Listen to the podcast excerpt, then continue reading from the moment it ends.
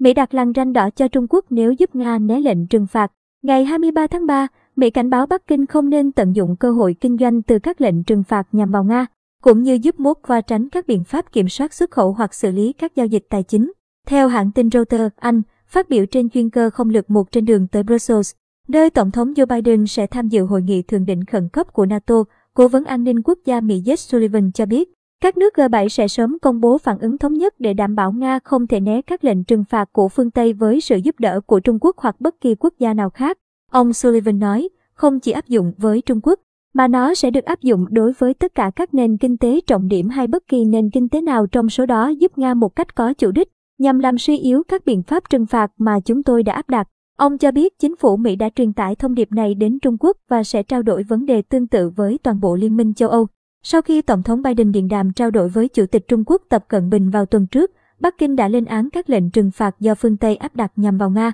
Trung Quốc cho rằng các biện pháp trừng phạt hàng loạt sẽ chỉ khiến người dân gặp khó khăn và không nên leo thang hơn nữa. Mỹ đã áp đặt các hạn chế xuất khẩu nhằm ngăn chặn quyền tiếp cận của Nga đối với các mặt hàng quan trọng như thiết bị điện tử thương mại, máy tính và các phụ tùng máy bay.